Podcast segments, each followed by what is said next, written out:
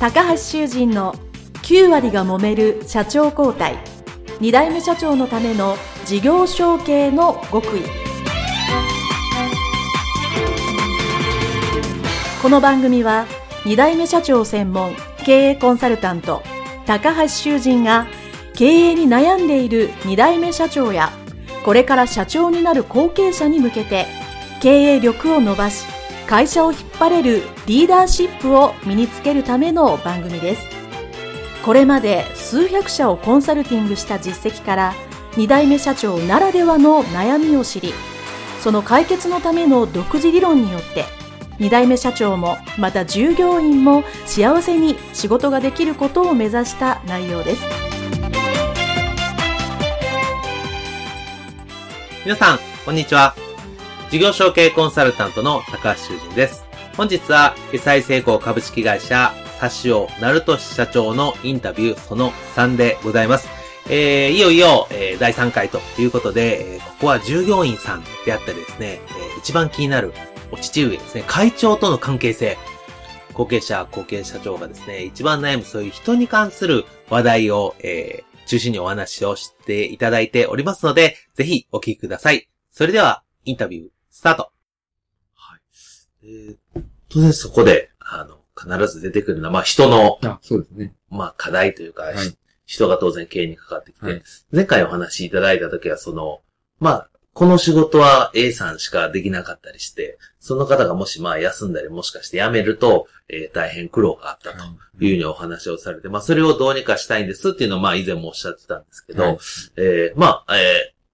3年経ってですね、まあ、新しい方も入られたというふうに聞いていますけど、はい、そういう人を、人材のまあ育成も含めて、はい、そういうのはこう、まあその現場の改善も含めて、どういうのにされてますか？そうですね。えー、一つは、人は辞めなくなりましたね。もう もう僕がな、あの、社長になってから誰一人辞めてはないんですけど、はい。まあ昔はね、いろいろ人間関係で、いざこざであったんですけど、うん、うん、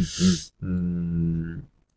え前半でも話したかもわからないですけど、私が割と職人さんに仕事を任せてしまう、うん、任せようとするというところがいいのかもわからないですけど、あれこれ言わない、我慢する、とい。うの が、はい、あるので、まあ現場の人は割とやりやすいだと思うんですよ。ただ、あの、失敗したりとか、あの、納期が間に合わないとかっていう時は、みんな一生懸命頑張ってはくれますし、僕もやっぱりそういうプレッシャーも多少はかけますけど、まあそういう意味では、なんかうまく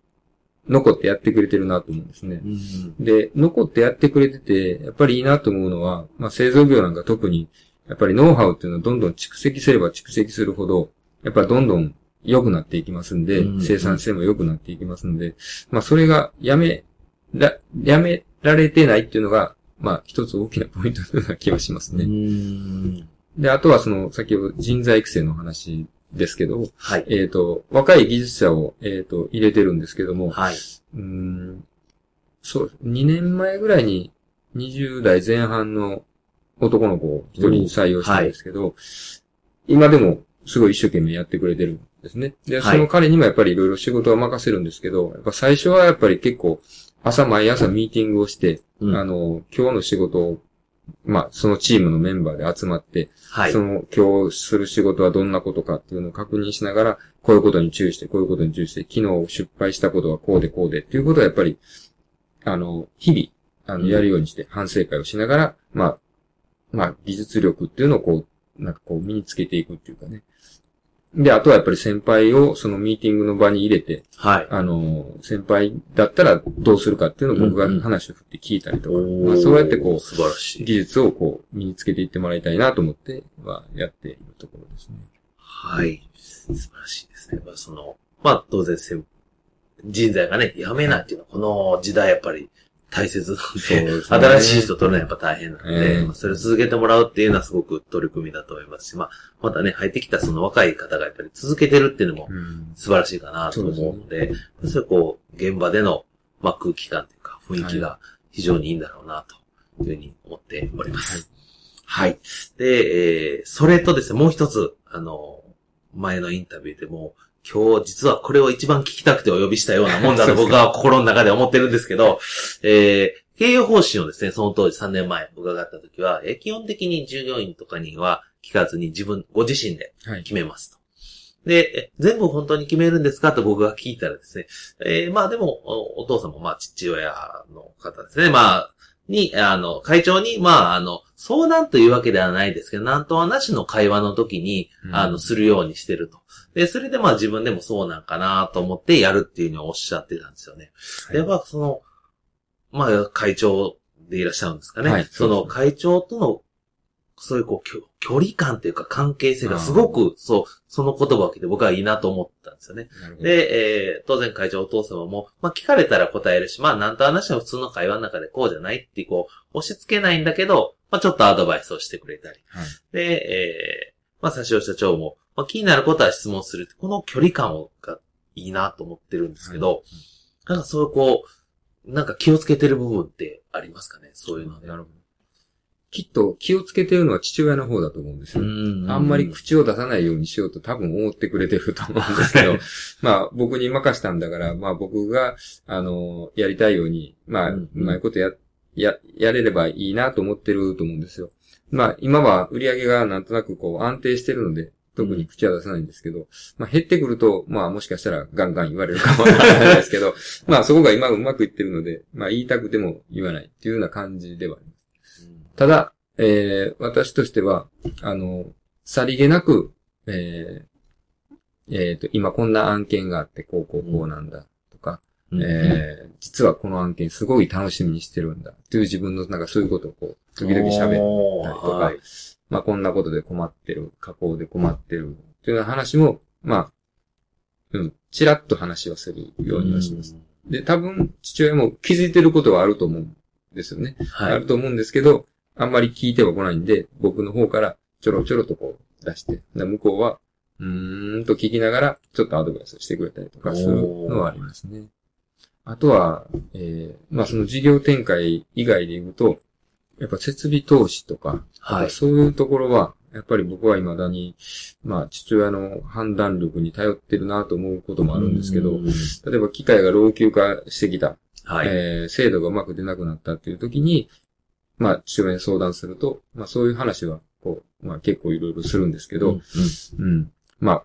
まあタイミングの見計らい方、その技術のえっ、ー、と、おかしいなと思っても、いや、実はここがおかしいんじゃないかっていう、その見抜く力っていうのは、まあ、叶わないなと思うんですけど、そういうところはこう、鋭い、鋭く言ってくるので、僕はすごく頼りにしてるので、まあ、そういうのは、まあ、断るごとに、チラチラと話すると、向こうもチラチラと話してくれるんで、で、最終的にはやっぱりね、さっきおっしゃったように、結局は私が決めないと意味意味がないので、うん、まあ僕なりの、まあ決断の決断するっていうところには最終的には持っていくんですけど。はい。そういう距離感ですかね。はい。ちなみにその、従業員さんには、まあ、佐塩社長はその、会長のことをなんか、えー、どういうふうに言ってたり、もしくは見えてたりするんですかね。えっ、ー、とね、あんまり、あんまり見えてないですね。ただ、うん、僕の後ろには会長がいるっていうのは、まあ、当然分かってはいるんでしょうけど、あの、従業員から見たら、もうほとんど僕しか見てないと思いますね。まあもちろんね、その、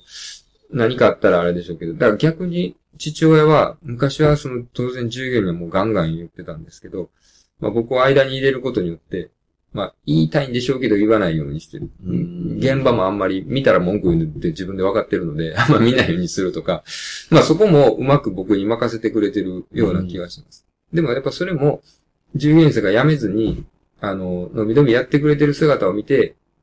で、任せてくれてるんだと思うんですね。これで人が辞めていくだとか、なんかこうやる気のない人が目につくようになったら、多分言ってくると思うんですけど、まあ一応うまくいってるから、まあ口出しなくて住んでるのかなっていう感じだし、まあその辺の距離感ですね。いい意味でこう、俯瞰して、こう、見ていただいてるっていう感じですね。はい。はい。ありがとうございます。えー、それではですね、えー、最後の質問なんですけど、はい、えー、これすべてのインタビューで、あの、毎回聞いてるですね、その、まあ、タイムマシンがあって当時に、えー、若かりしくに戻ったら何とアドバイスをするかって、私あの、これ楽しみで全員に、あの、聞いてるんですけど、はい、えー、佐藤社長はその時にですね、若かりし頃の自分にやったら何と言いますかって言ったら、もっと勉強しろと。はいいうふうにおっしゃったんですよね。はい、で、えー、当然その時は間違いなくそうだと思う僕もやっぱり後継者時代にもっと勉強しなあかんなっていうのはそれ正しいと思うんですけど、まあ今3年経たれて、まあ経営者として経験を積まれた。すると、もし今やったら、同じアドバイスなんか違うアドバイスなんかって僕それちょっと興味があるんですけど、いかがですかね？そうですね。まあもっと勉強しろとは、まあそれは今でも思いますけど、今思うこととしたら、もっと感性を磨けですかね。おー、なるほど。やはりその、こうやって経営やっていくと、さっきも言いましたけど、事業の波があったりとか、世の中の動きだったりとか、うん、やっぱそういうものを、いかにこう自分がこう肌で感じて、